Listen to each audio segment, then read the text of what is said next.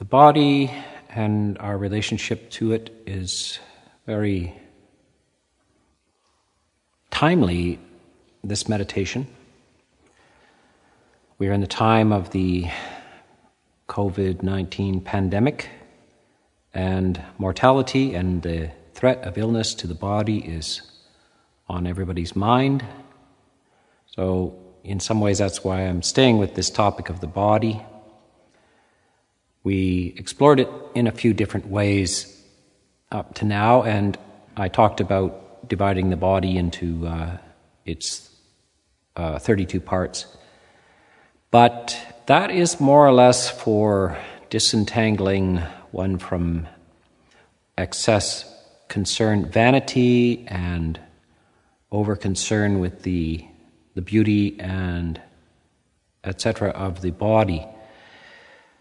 The, the next part is to uh, give you some uh, detachment from the body. Now, the problem with the 32 parts of the body meditation, and this is rarely taught in the West, usually 32 parts of the body is not taught because the Western culture has a very big problem with body, the body. So either people are uh, nauseated by the, the idea or they already have issues with their body. They have all kinds of concerns and complexes around uh, their body, and it causes them all kinds of secondary, strange uh, habit patterns, all kinds of conditions of attempting to uh, beautify their body and uh, being uh, distorted images of their body. And so the, the, the, West is a mess when it comes to relating to the body.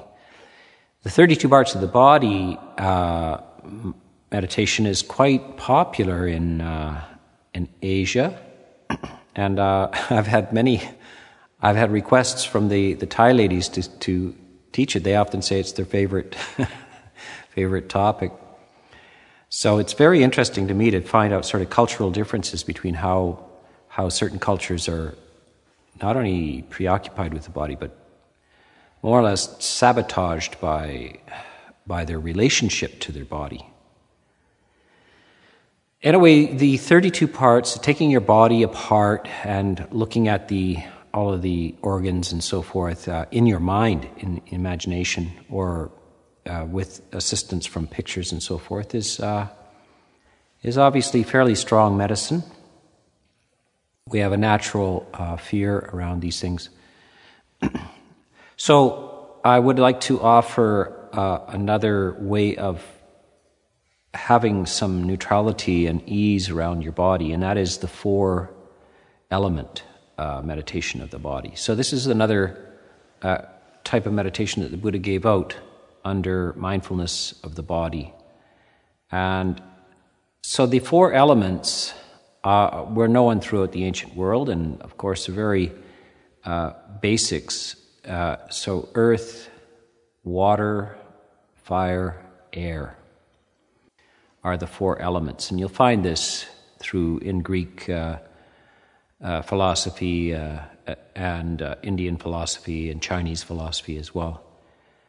Now, this is, should not be thought of as just simply unsophisticated science. It's not, it's not that. Uh, you, you cannot actually detect uh, iron atoms or a- any kind of molecular level. The, the kind of uh, chemistry tables that we uh, are familiar with with modern science are, are simply not your direct experience of reality.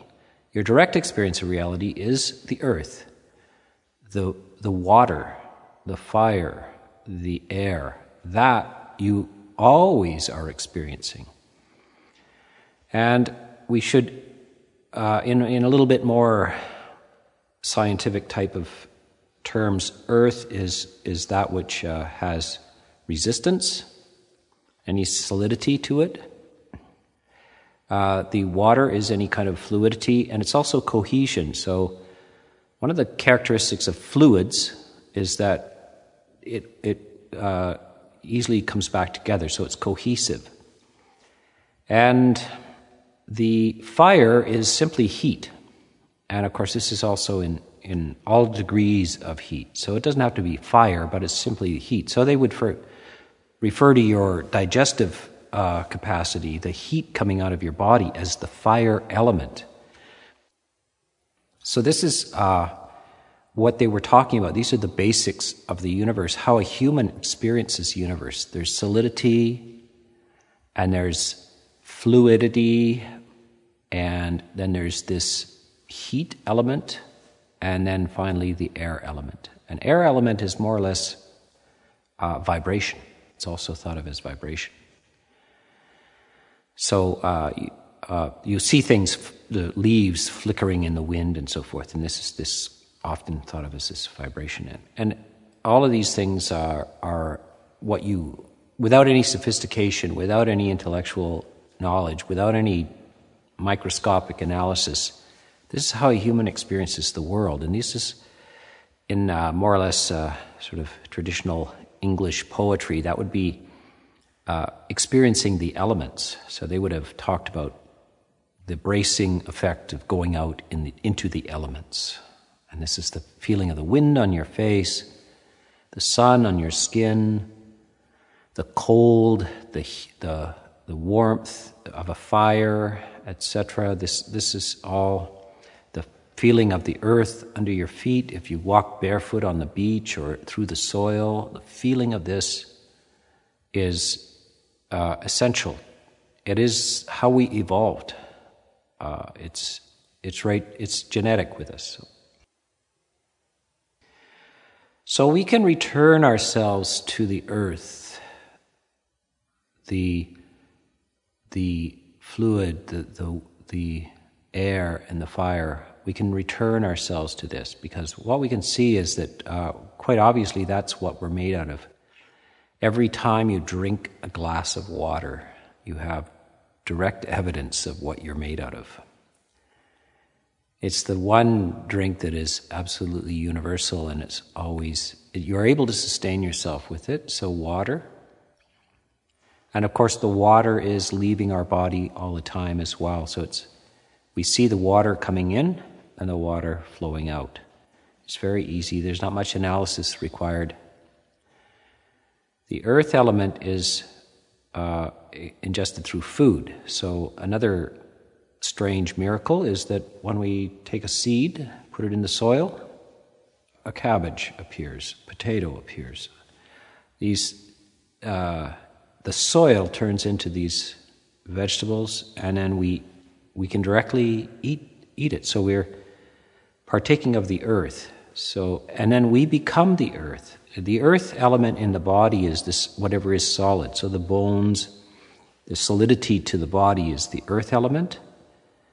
And of course, in the body is also the fluid element. You, there's lots of fluidity in uh, the, the blood itself, which is very similar to seawater, almost identical to seawater. If you just add a little red dye, you've got basically seawater. And of course, you can, you can give people um, transfusions or maintenance uh, of just uh, saline solutions. And uh, so then we have the air element, and of course, the air element is incredibly important as a meditation, and we talked about this as a, one of the uh, body meditations that is, the breath. So that's the most continuous. All we have to do is miss a few breaths, and we feel this alarm. And so, this we are the air. And uh, sometimes, of course, right into the language right into the poetry. Sometimes we feel light and breezy. And we know what that means to be airy, light, and airy, to feel the burdens uh, up off your shoulders, the heaviness. And this is the, the, the whole body is, becomes light and like air. The fire element is the warmth of the body uh, and we experience it as that, and we our body, of course, just from physics physics point of view, as soon as we're in a situation where the uh, environment around us is lower temperature than our body, the surface of our body, then the, the heat leaves the body and goes to that. And when we're in an environment where the environment around us is warmer than the surface of the body, it enters our body. And we feel that intuitively. If you sit near a large uh, boulder, you're out hiking, you sit near a large boulder which is cold, you will feel as if the boulder is, is cooling you.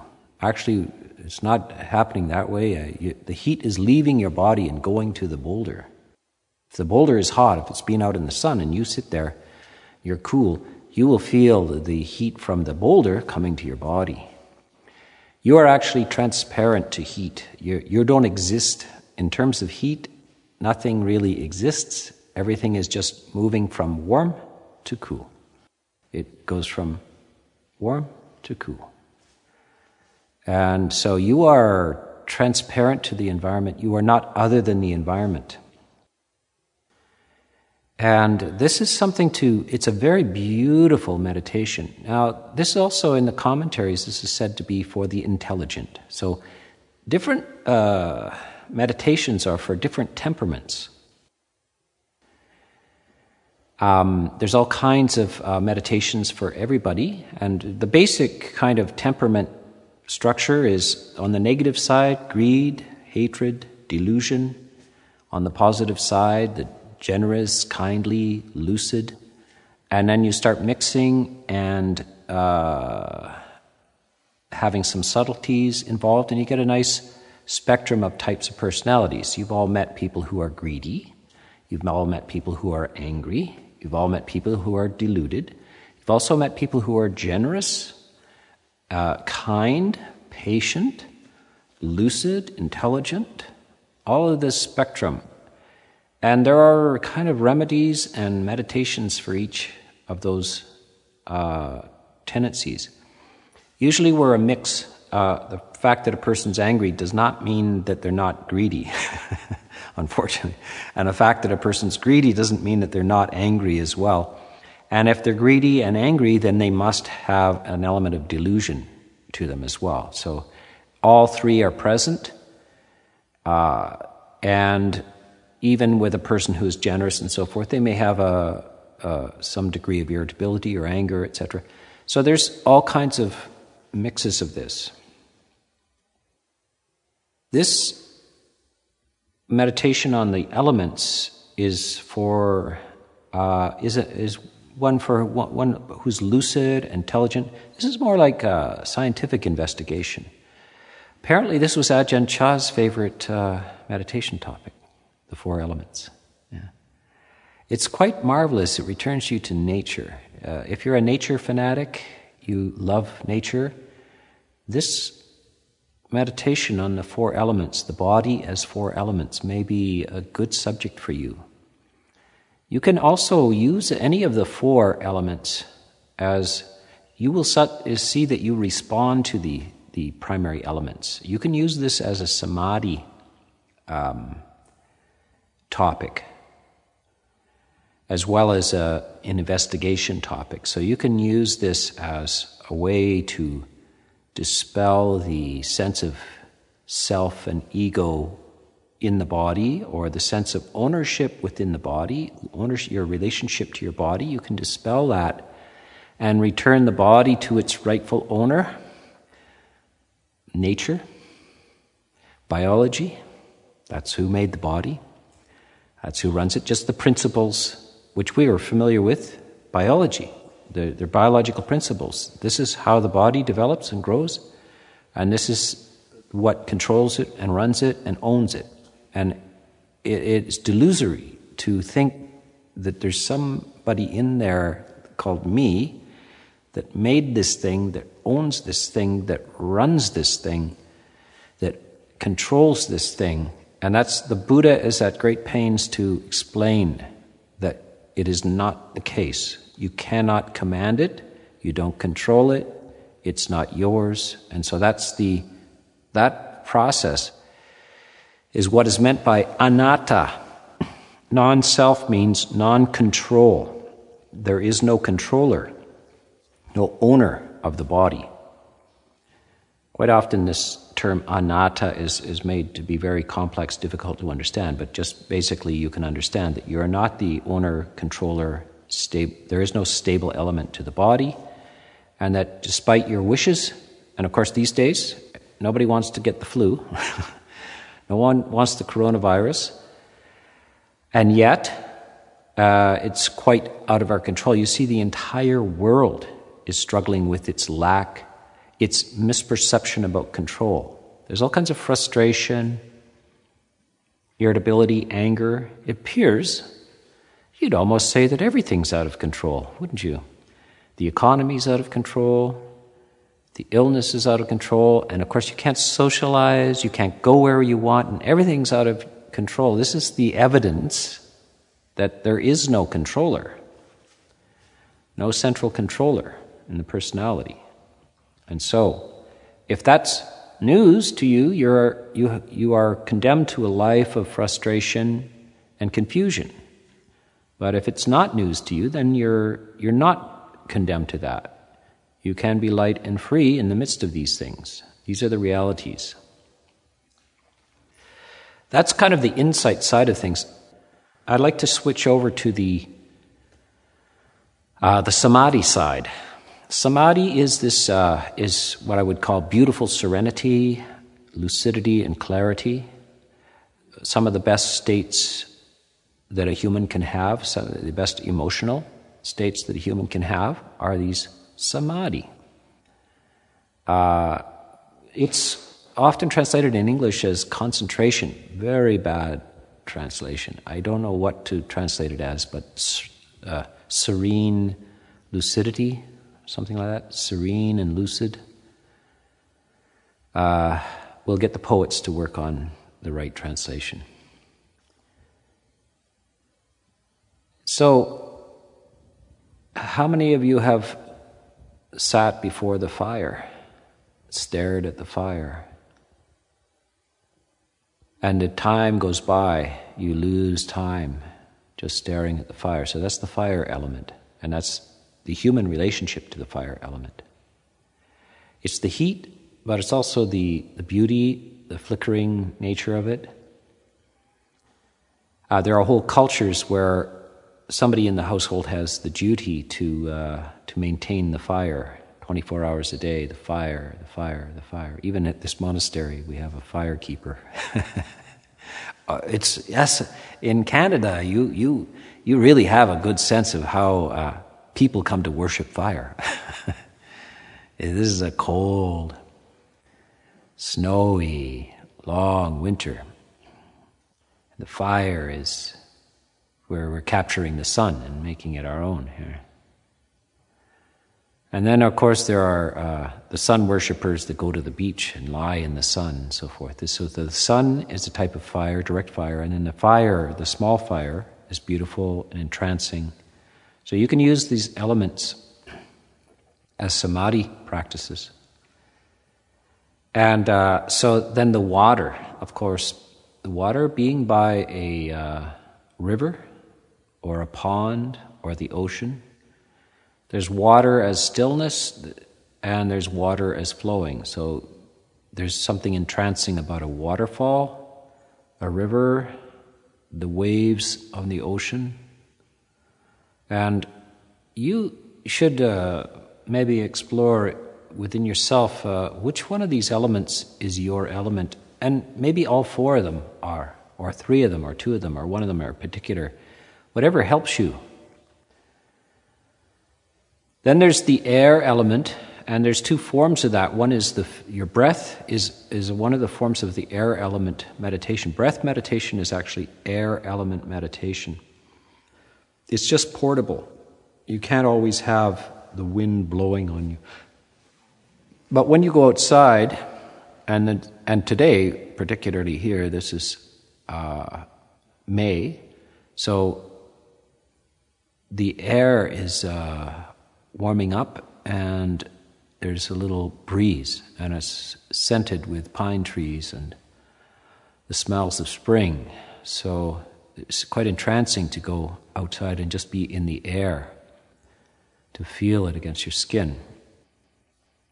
You can get the same effects actually from uh, being in the breeze as you can get from watching the breath enter the body. This samadhi that comes from the breath meditation also can come uh, easily from the wind and air. Uh, so then the earth meditation is uh, some people are they just find it entrancing to go into the mountains to the, into the bottom of valleys to be surrounded by massive earth. There's also just open farmland where it's just you feel the the, the vast nature of the the land stretching out in front of you and then walking in it walking in uh, on the fields. So these are, you know, primary samadhi experiences, and different types of personalities again respond to these elements in different ways. So for some, that so that these are kind of commentarial things that have some derivation from the suttas.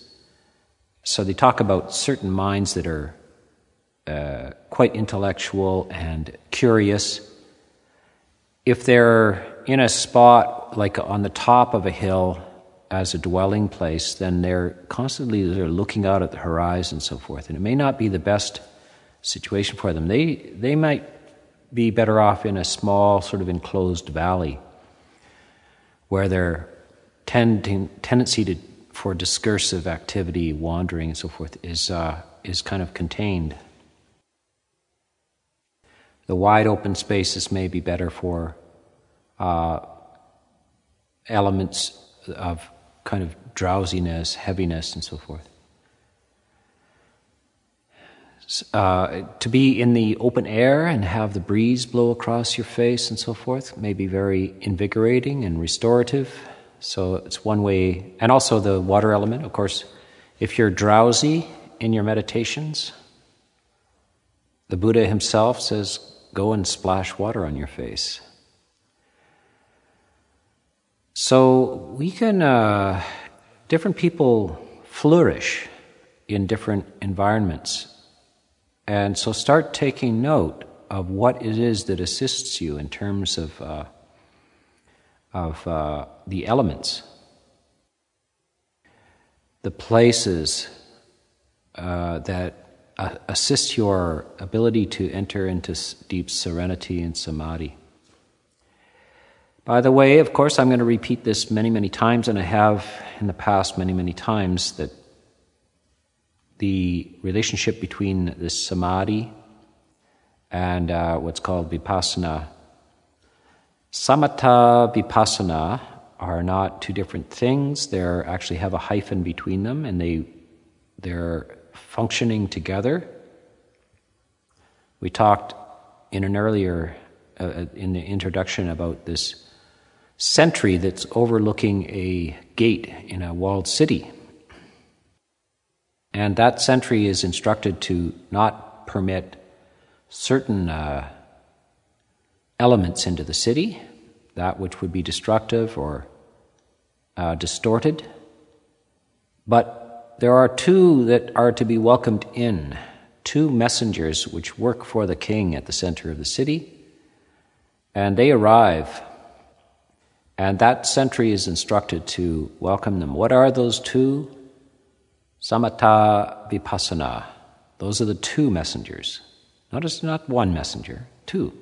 Samatha Vipassana arrives. Those two arrive with accurate reports and accounts of the kingdom. So, outside the walls, outside of your body, is the kingdom of sights, sounds, smells, taste, touches, and also ideas, uh, various messages. Uh, by the way, so we're in the midst of this pandemic, and there's all kinds of bad information, misinformation, disinformation, and lack of information. And then there's good information, accurate information.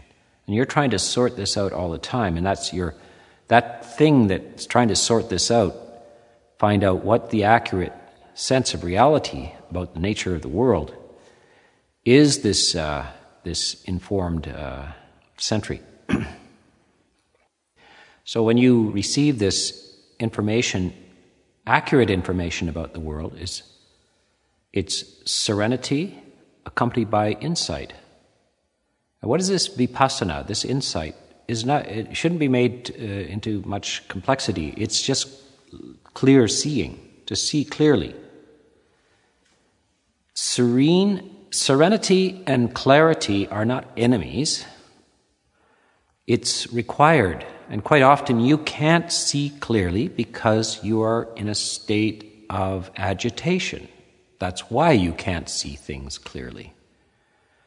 So before you see things clearly, you have to take some cloth and wipe off the lenses, don't you? And, and focus the telescope or the binoculars. Serenity is the, is the bringing into focus of the binoculars. And then you can see. So if your mind is not lucid, still, clear, you can't see. And when it is, you see things that you don't normally see.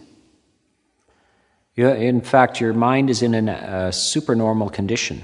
Supernormal condition. And so you are working at both of these things all the time. You're trying to, you're listening to talks like this and you're reflecting on the, on the body, the nature of the body, the elements, the elements inside, the elements outside, how you are uh, a biological aspect of the earth, etc. You're, you're hearing this kind of talk, but is it going in?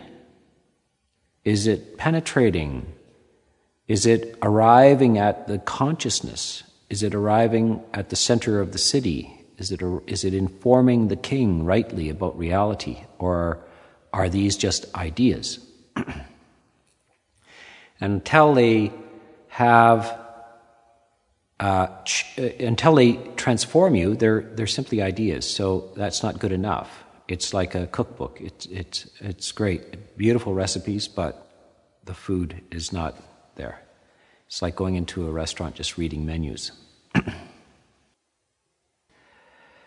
and people do that. They read Buddhism, and uh, they say to their friend who just went to the 10 day retreat, like, I don't, I don't get it. You were saying it was just marvelous. And I read the menu. I didn't taste, all I tasted was cardboard. So the menu tastes like cardboard. The ideas are not the thing. It's the ingestion of the ideas, the actual transformation of the ideas, the, the transformation of being. So you will feel differently. Once you internalize these truths, then the internalization is how do you, how do you know you've been changed? Because you feel different. If you don't feel different, you're not changed. And by the way, always, uh, always err on the side of, of uh, caution in terms of transformation.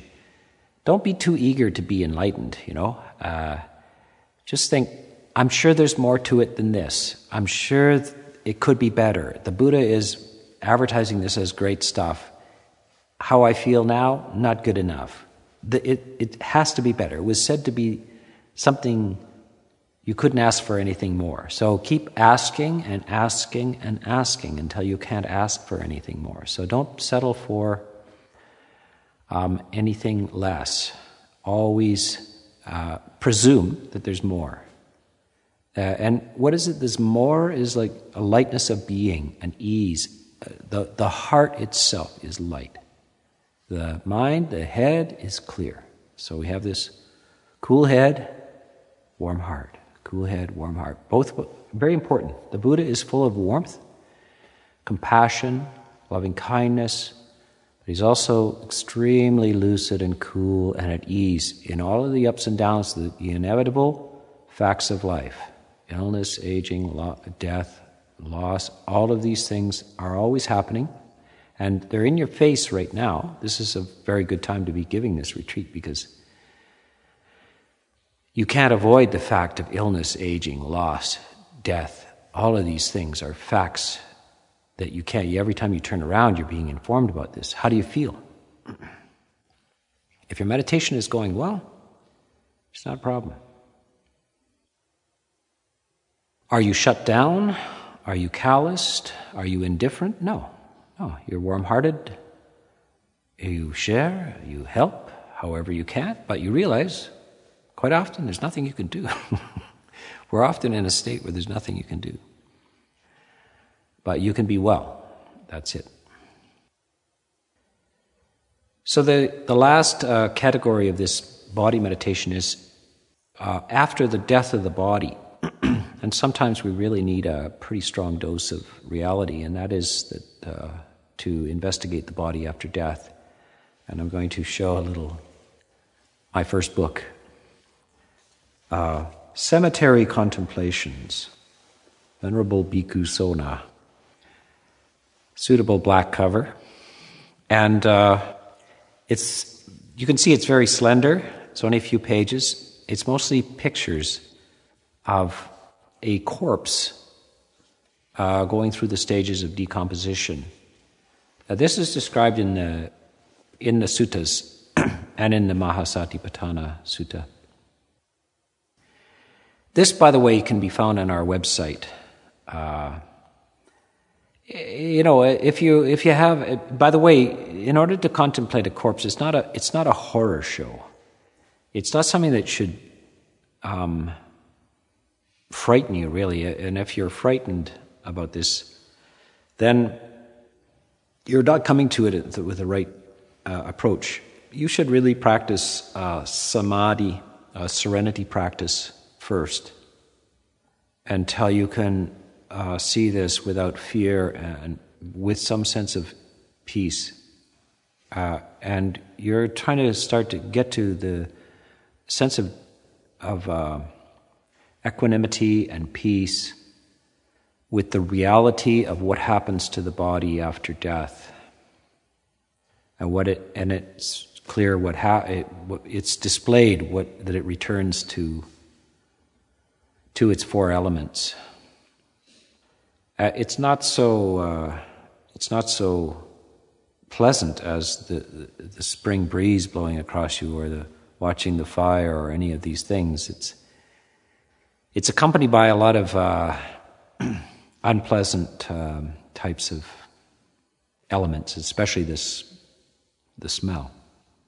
The human body, when it dies, uh, we, uh, of course, in uh, modern society, we in, send it directly to be preserved so that it doesn't smell. But that's a very modern thing to, to, to fill it with this preservative. But the, the body in nature is, it doesn't take very long before it begins to smell bad.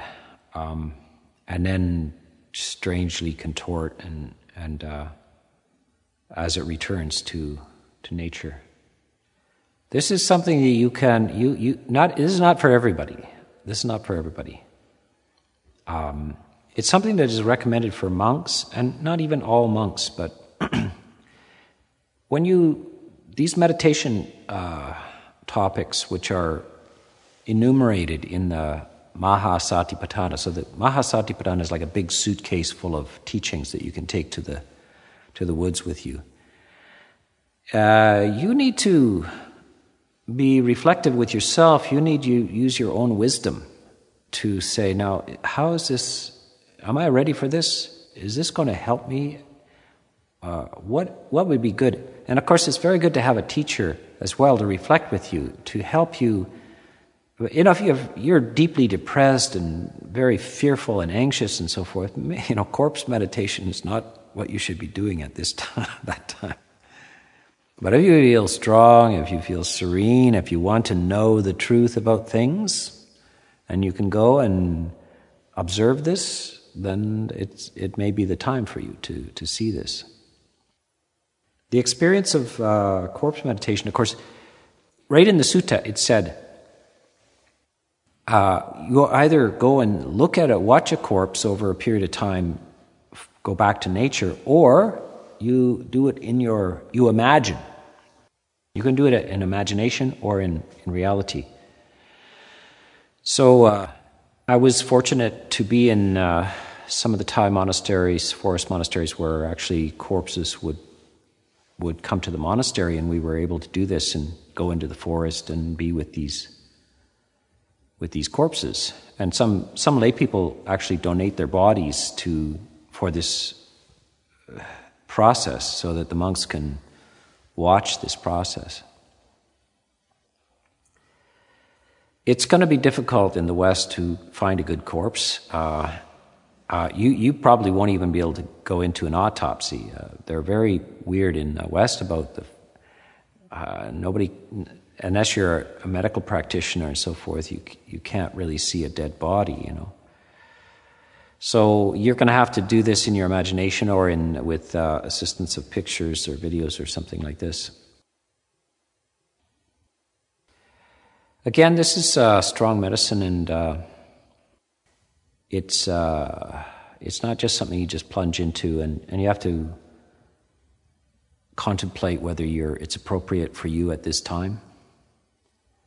Uh, this kind of thing, uh, people have trauma, you know, in wars and in uh, disasters and everything. They see dead bodies.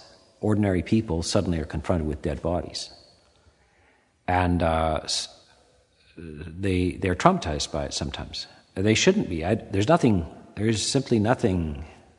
What is there to be traumatized by? It's it's it's about you don't know. you don't know this. So you have to ask also yourself, like, what is it that I'm trying to pretend doesn't happen? Death? Am I trying to pretend that doesn't happen? Am I trying to pretend that's the one certain thing that happens, and it's the death? Uh, what is the, the nature of death? Is the, the one thing we can know is the body definitely dies and definitely returns to the earth. That's something we can know. What goes on with the mind is another thing altogether, but the body itself, you, you will see the facts of life.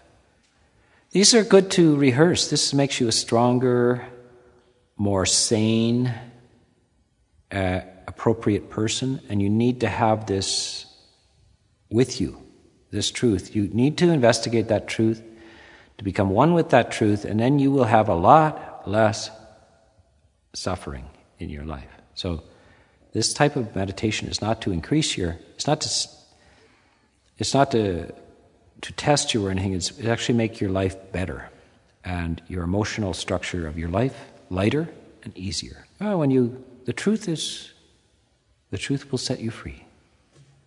The truth of the nature of the body will set you free.